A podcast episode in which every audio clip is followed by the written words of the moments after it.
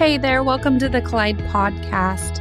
This is Willow Weston, the founder and director of Collide, and I'm so glad you hopped on. If you're a regular subscriber, I love that we get to hang out with each other every single week and hear powerful stories about God showing up and colliding with our lives. It's so awesome to hear the ways that He's working in other people's lives, knowing that it's possible that He can show up in ours as well. And so I'm hoping that that's what you're getting from this podcast. If you love it and you want to check out all the other resources that our ministry has, make sure you go to our website at wecollide.net and check it out. We have blog posts and digital downloads and online courses and printed Bible studies, events and conferences, so many things to uh, invite you to collide with Jesus. So check that out. Today, I'm about to hand you an interview with Derek Archer. I've known Derek for decades now, and have so much respect for him and his family. He's a leader, an entrepreneur, an investor, builder, developer, consultant, writer, and coach. He's a husband, he's a dad, he's a coffee lover, a sports fan. He has a shoe obsession.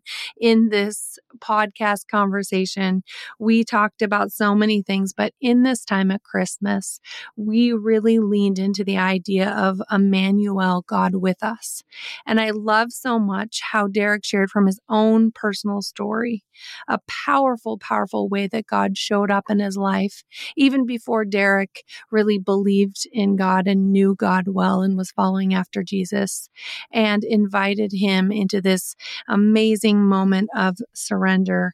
He's very vulnerable in this interview and so honest, and I think it will meet you where you're at we spent so much time talking about the Emmanuel, and I love that Derek invited us into this ridiculousness of God in a good way.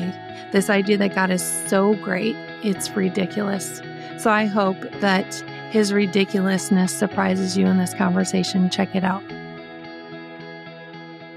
Derek, it's so fun to have you on the podcast today. And I thought that there'd be no better way to start than talking to you about your shoe obsession. Okay. How long have you had one? What is it? I mean, we're talking about Christmas today. Are you buying everyone in your family shoes? Uh, I've I've got uh yeah, actually. Um I've got pairs for uh my family, but I think they'll listen to this. So surprise. Oh, shoot. shoot. Yeah. Surprise. Yeah. Why are you obsessed with shoes? I mean, you don't hear a lot of guys being obsessed with shoes. Oh man. Uh, well, you're just well, we're starting there.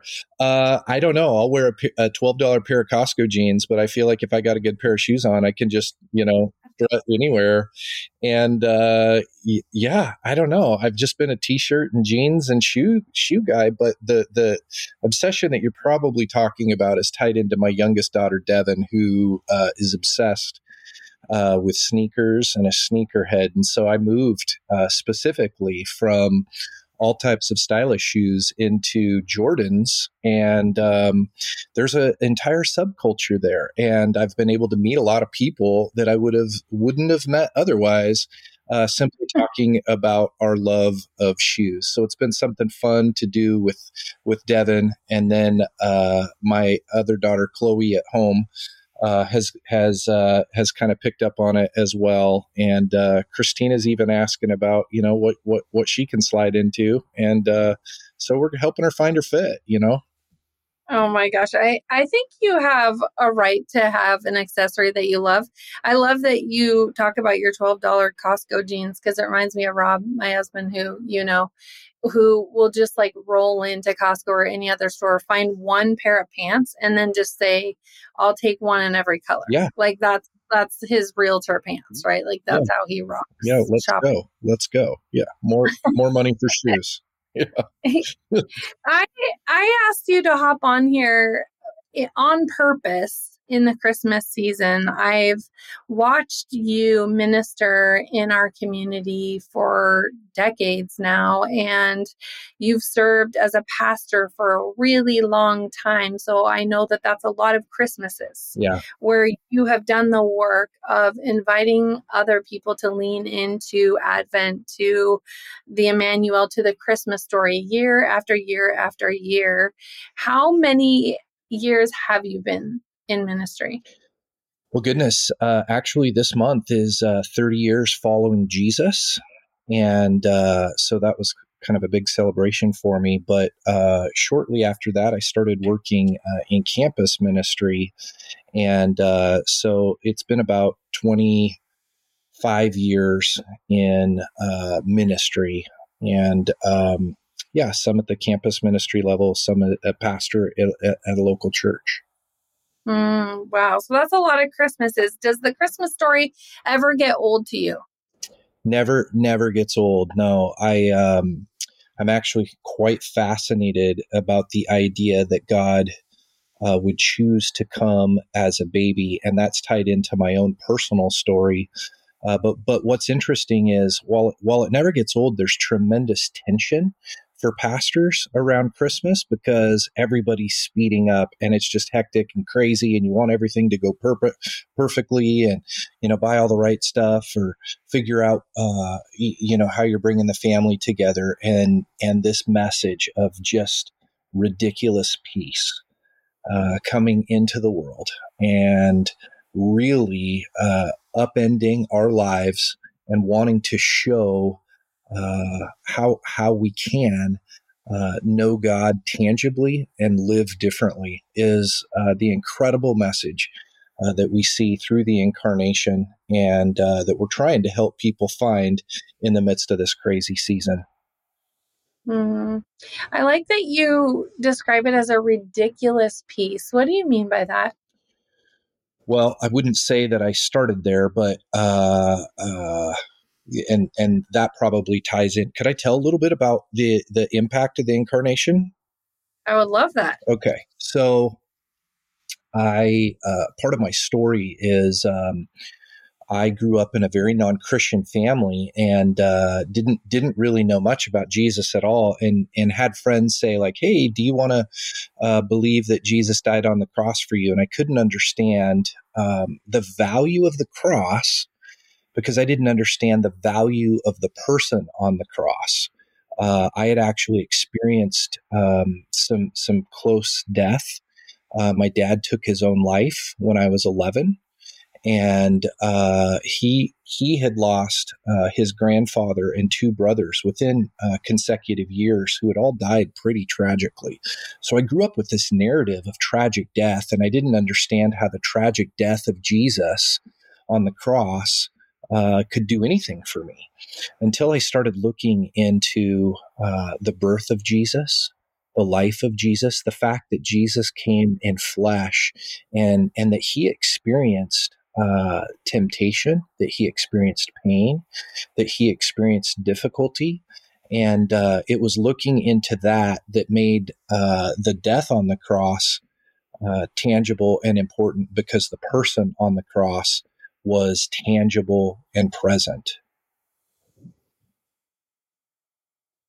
Wow, that's I I am sorry to hear about your dad, Derek. I actually didn't know that, and I appreciate you sharing that. It's it's crazy. I've never really thought about this idea that you bring up that you didn't really value the the cross because you didn't yet understand the value of the person on the cross. That's a fascinating idea.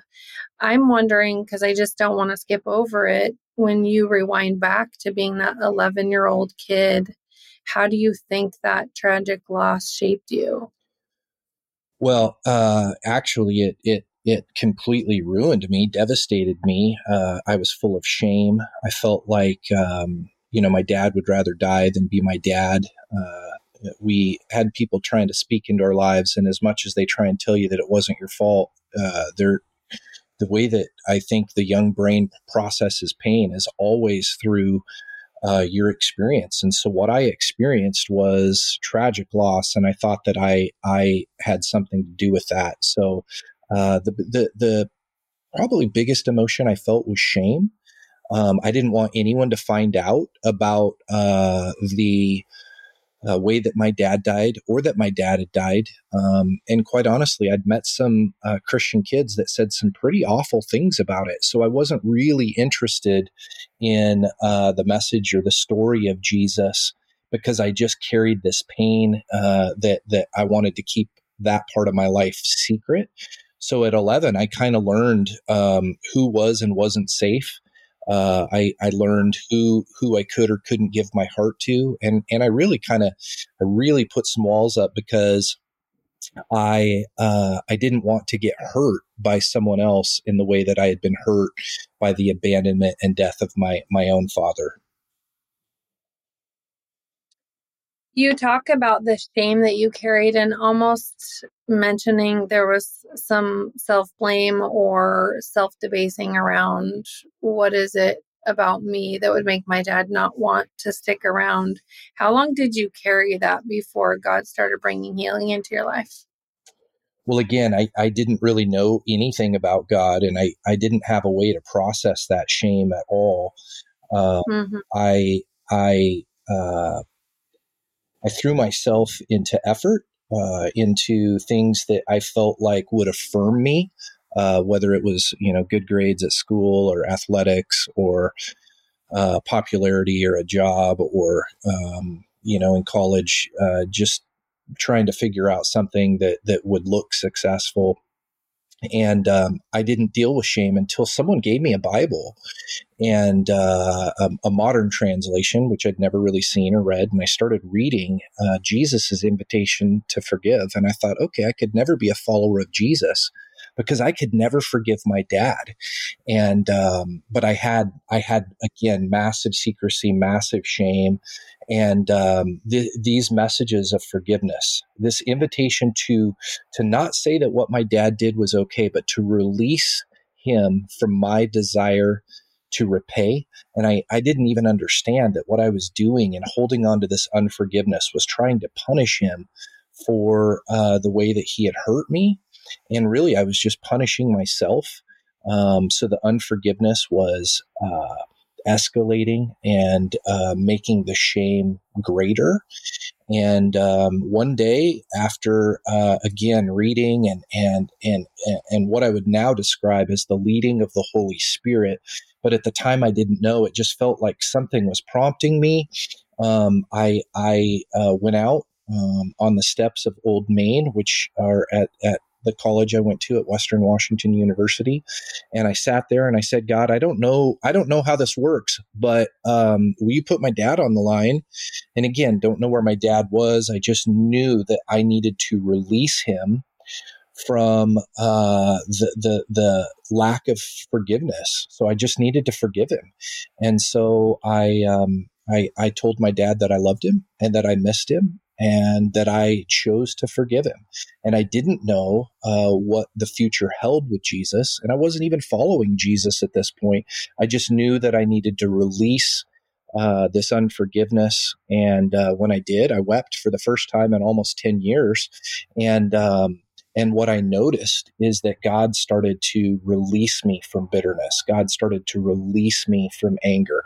God started through this act to release me uh, from shame that had just been uh, part of my identity for so long. I didn't even understand who he was inviting me to be apart from that.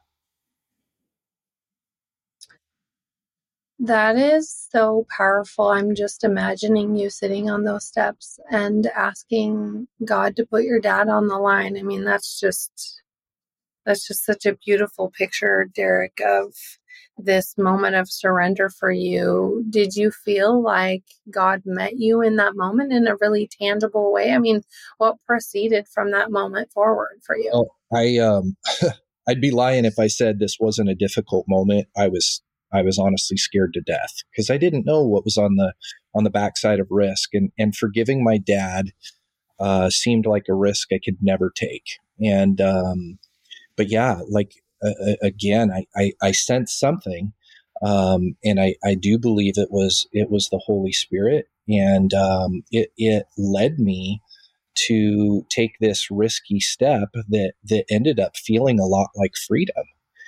And um, the way that this story, I mean, this this opened up a, a, complete story, but the way that this ties into the uh, incarnation is that there were parts of Jesus that I couldn't see on the front side of a step to forgive that I started to see after I had chosen forgiveness. And that's pretty critical in my story. There, there was no way that I could see Jesus rightly as long as I was looking at him through the lens of unforgiveness. And the, then the most tangible way I can explain is God to me seemed distant and he seemed cruel. And as long as I had unforgiveness in my life, I was putting up barriers to to to my father who had passed away. I was putting up barriers to those that were trying to get close to me, and I was putting up barriers to this unseen God that I hadn't yet learned about. But as soon as I took some of these barriers down, I started to to see uh, relationships around me differently. I started to see and and be able to receive love a little differently. But then God actually took me in this picture I was praying and I and I really got this picture, Willow, that that um, I was I was 11 years old again, and I was viewing my my my dad's body, and this was the moment that defined my anger towards God, as I felt like God had completely abandoned me, and that God was unable to help me, and was able to help my dad. And in prayer, He takes me back to this moment. So here I am. I'm looking at myself looking at my dad, and it is the most painful, hard uh, memory to imagine. And then all of a sudden, it zooms out. And again, this is in prayer, and, and I haven't had this happen a lot. This isn't a regular occurrence, but I definitely felt like God was leading me in this moment. And as I zoomed out, I could see myself at 11 years old, and then I saw a person who I could only describe as Jesus standing next to me. And what that did for me is it, it, it, it wrecked me. It ruined me because I had spent my entire life mad at the idea of God because I felt like he had abandoned me. And here, all of a sudden, God shows me that in my, my moment of greatest pain, the moment that had, had, had rocked my identity and, and, and, and shaped uh, all, all my decisions, in that moment where I felt God had abandoned me, God was showing me that Jesus was standing there right beside me. Your mental, spiritual, and emotional health is worth time, energy, and investment.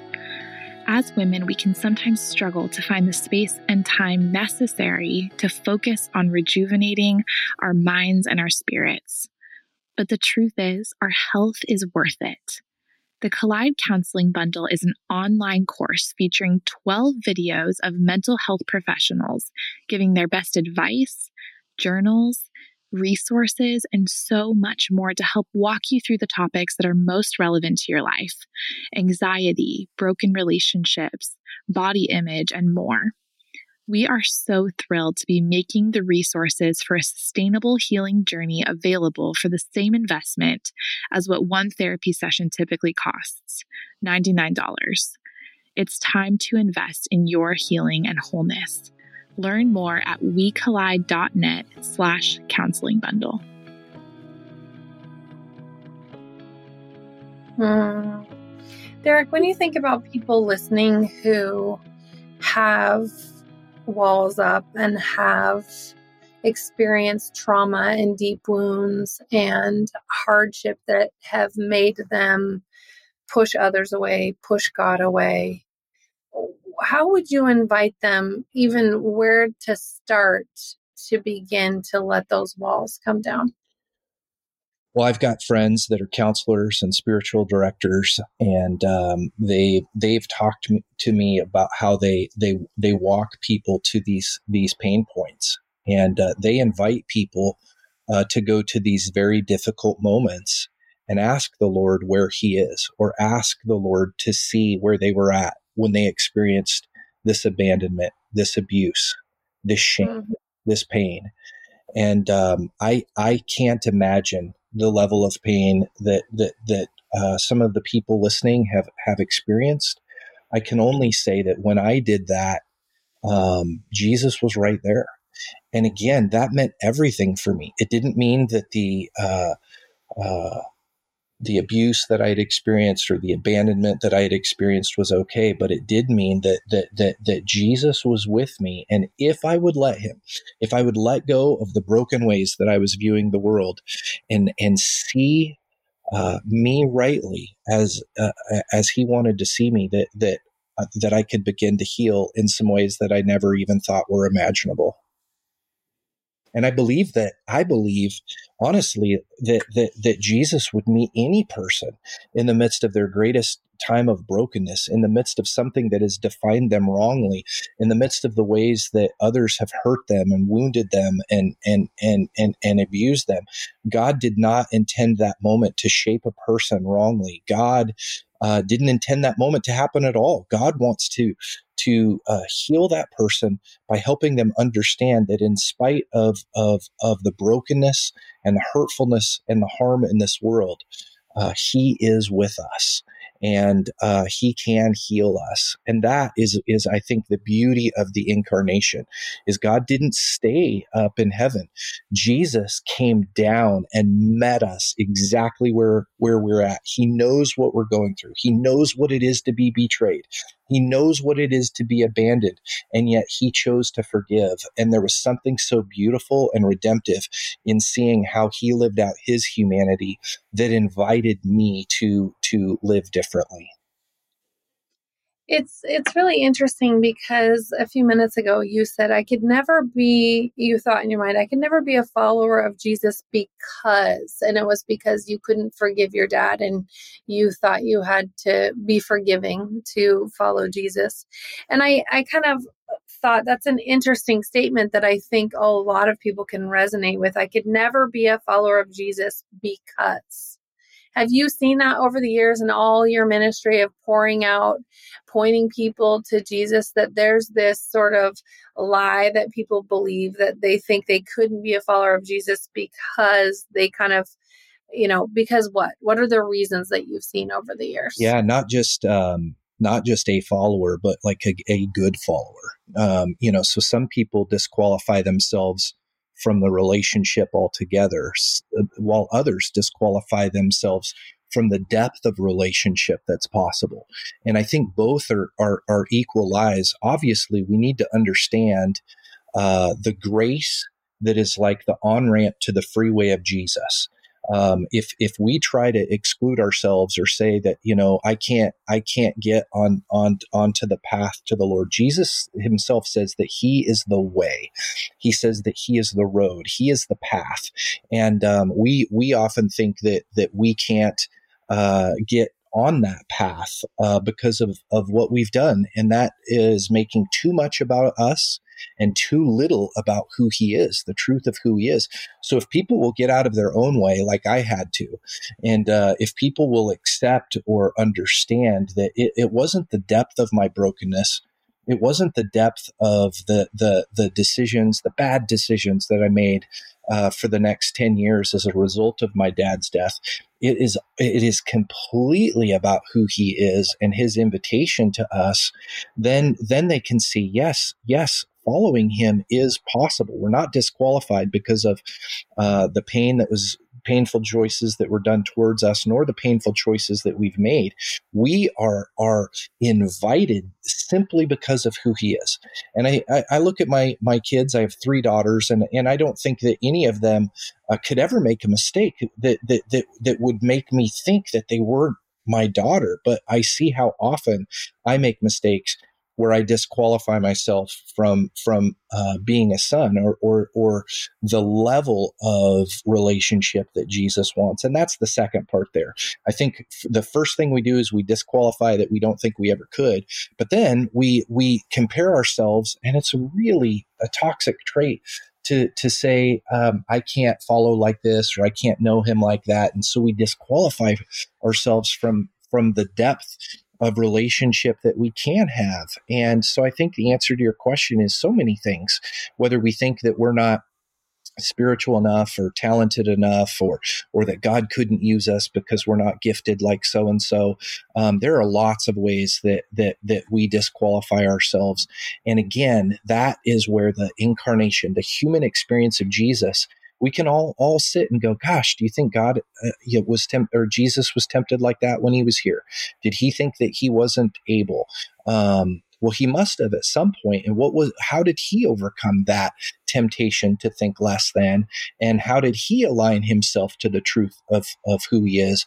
And that's, I think, the power of the people of God is we get to remind ourselves not of who we fall into when we're isolated, but who we are reminded and who we can remind each other we can be when we're together. Mm, such good words. There's so many things I I want to ask you, but as we think about the Emmanuel and you've clearly experienced him, God with us, showing up to you in your life on those steps and and forward. You you know, when you first started talking about the incarnation, you talked about this just ridiculous idea of God coming down from heaven and being with us. I'm curious every year at Advent, do you have some special personal way that you contemplate the Emmanuel every year? uh, we've we've tried. Our family has tried uh, a, a, couple different ways.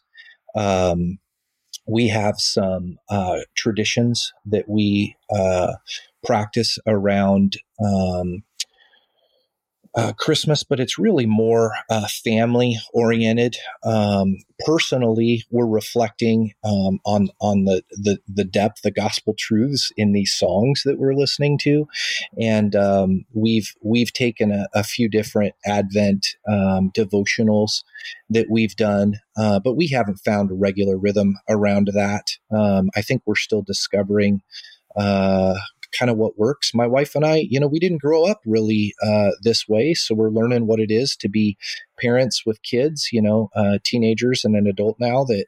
Um, uh, that that are figuring this out together, but no, our rhythms we're we're kind of all over the board. I wouldn't say we're um, I don't know, like we're we're the total example for uh, great disciplines. I ask a lot of people like, "What do you do?" and stuff. So I'm I'm um, yeah, but I am I am um, I am discovering that that that ridiculous God in new ways. It seems all all the time. And again, I, I say ridiculous not as not not as an insult, but like, gosh, I just can't believe like most kings separate themselves from their subjects but but what jesus offers is this invitation to know him as king. And um, he he he doesn't stay distant. There's lots of ways god could have made himself known but the fact that he comes and he's close and that he's near and and all these invitational words that he uses i'm still learning about and uh, asking my friends like oh have you seen this? And and have you learned about this? And um, i just i just um, I, I, I believe that I have been invited to, on this path of grace to understand more of who He is, and I, I do love our family. You know, we're we love Christmas. We're we're decorating as soon as it's uh, socially acceptable, and probably playing Chris Christmas music a few weeks before that. I love Derek, that you keep sort of referring to God as ridiculous. I know you mean like majestic, supernatural, amazing, awesome. And I'm wondering if you ever thought, if you rewind all the way back to even the way you knew him on those steps years ago as a college age student, and all the years of discovery of being blown away by this ridiculous God, does it ever like surprise you that there's this like never ending vat of just ridiculousness that you keep discovering about him? Uh, I I'm surprised pretty frequently, and um, I think so. My wife and I, Christina, who you know and love, is uh, we we made this decision to be lifelong learners, and um, so I feel like we're always discovering more about about God, and um, I think I say ridiculous in a humble sense because I think at, at first I thought it was ridiculous that He would choose me um, and then uh, and then it's kind of ridiculous that he would create this whole plan to use humanity, even though we we we we fail and we fall. And um, so the greatness of of god to me is i continue to see all the incredible ways that God shows up, that God is incarnational, that God is present, that God is a healer, that God is a redeemer. In spite of the difficulty in the world around us and, and the ways that we get it wrong, God is always true to his word. God is always faithful to who he said he would be. And, um, and I just find that more and more mysterious, more and more compelling uh, more and more desirable uh, as as I learn more of who he is. Derek, this ridiculous in a good way God just recently called you to make a sort of big step of faith. Do you want to let us in on what that's been like for you? Yeah, I um I've I've spent you know uh, the better part of three decades helping people understand their their uh, God given identity, and um, and and I I had a little bit of uh, gnawing in in in the back of um, uh, kind of my kind of my head a little bit, uh, thinking through some things. And um, first of all, I've been part of an incredible faith community uh, for that th- for that duration. Um, I love my church. I love the, the the place that I've I've gotten to to serve and to work. But mostly, it's it's it's my spiritual family. And um, so I I thought that I would be there until uh, you know until Jesus returns or uh, until I passed away or until like some just off the wall ridiculous uh, oppor- ministry opportunity happened, and instead it was this um, vulnerable whispering, and um, I would say Willow that I've learned to respond to um, these quiet whisperings um, and and and and when it's vulnerable it it feels um, kind of like i'm exposed but but because i know that god loves me and because i know that he's safe and that he's good i've learned that i can trust him. And so i i was invited to this step that felt well honest honestly completely um, surprising.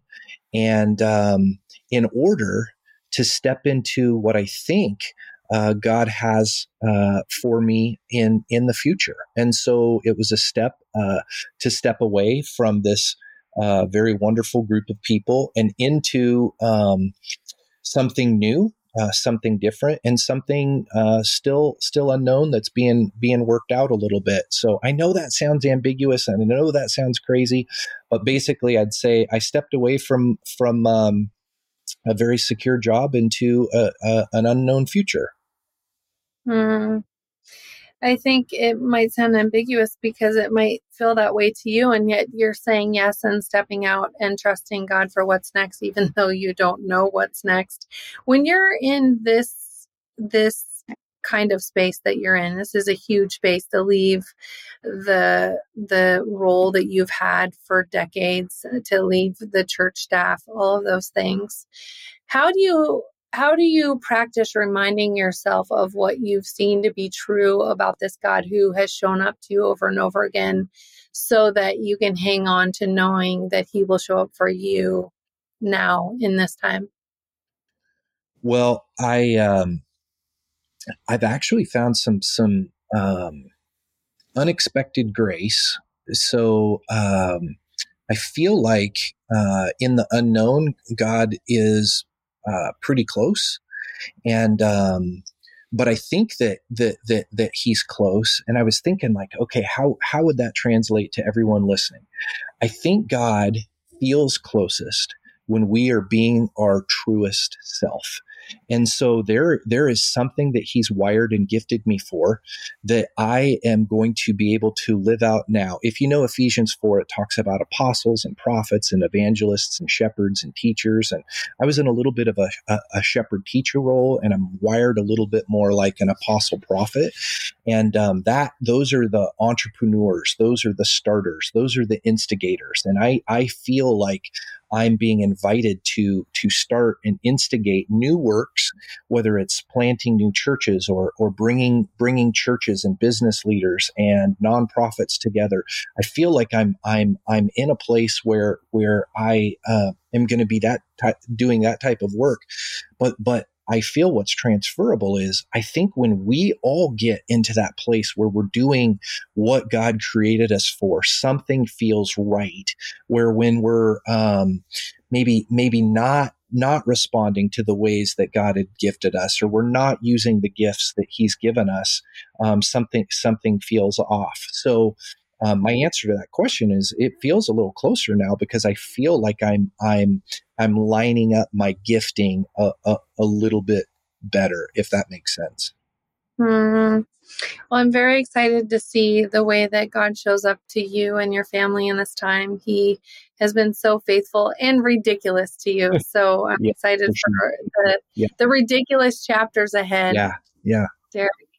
How can people connect with you who are hearing this podcast and want to follow what you're up to? Uh, well, I'm I'm on the socials. I try to be uh, active there, and um, so my handle is at daredub d a r e d u b, and um, that's pretty much me everywhere. And um, that's short for Derek W. Uh, had a family where we all had the the uh, the same initials, uh, first and last initial. So I went by Derek middle initial. So that's Daredub. Um, so you can get me uh, anywhere at Dare Dub. Nice. I like it. I don't know if you know this, but people call me Dub Dub. Yeah. So we have this in common. Double Dub. Yep. Yeah. Yep. yep. Good dubs. Thank you so much for hanging out today. Yeah. Thank you so much for having me. And um, I really hope uh, everyone listening can understand what an incredible opportunity uh, it is to to know that Jesus is with you. He was with you in your your your your your moment of of greatest defining pain, the moment that you define yourself in in in your weakest moment and brokenness, and God will redeem all that in ridiculous ways and invite you into an incredible future with Him. Amen. Thank you. Amen. Thank you. Hey, friend, I hope you enjoyed that interview as much as I enjoyed having it. It was so powerful to hear Derek's personal story. And it was so easy to resonate with the reasons why he felt shame and why he felt anger and why he felt like he couldn't follow Jesus. That idea of I could never be a follower of Jesus because, and for him, it was because he'd have to forgive his dad. And what a powerful moment that he had on those stairs. I love that we have this ridiculous God who will meet us even in that kind of place. And the the audacity Derek had as someone who he even said he wasn't following Jesus at the time, but he just said, God put my dad on the line. What a what a powerful, bold prayer and the way that God so tenderly met him in that moment of surrender and forgiveness and beautifully kept showing up in Derek's life and has used Derek now to impact so many other people's lives. What an inspiring story. I hope that whatever's going on in your life, whatever reason you might find yourself sitting on some stairs, struggling, and calling out to God, my very biggest hope for you this Christmas season is that you would sense Him showing up for you wherever you're at, and that you would know that you are beloved, that He loves you, and He wants to send shame packing and unforgiveness packing, and all the things that keep you from fully knowing Him and knowing peace and experiencing wholeness. So, friend, this Christmas, may you collide with this ridiculous, amazing God. We'll catch you next week.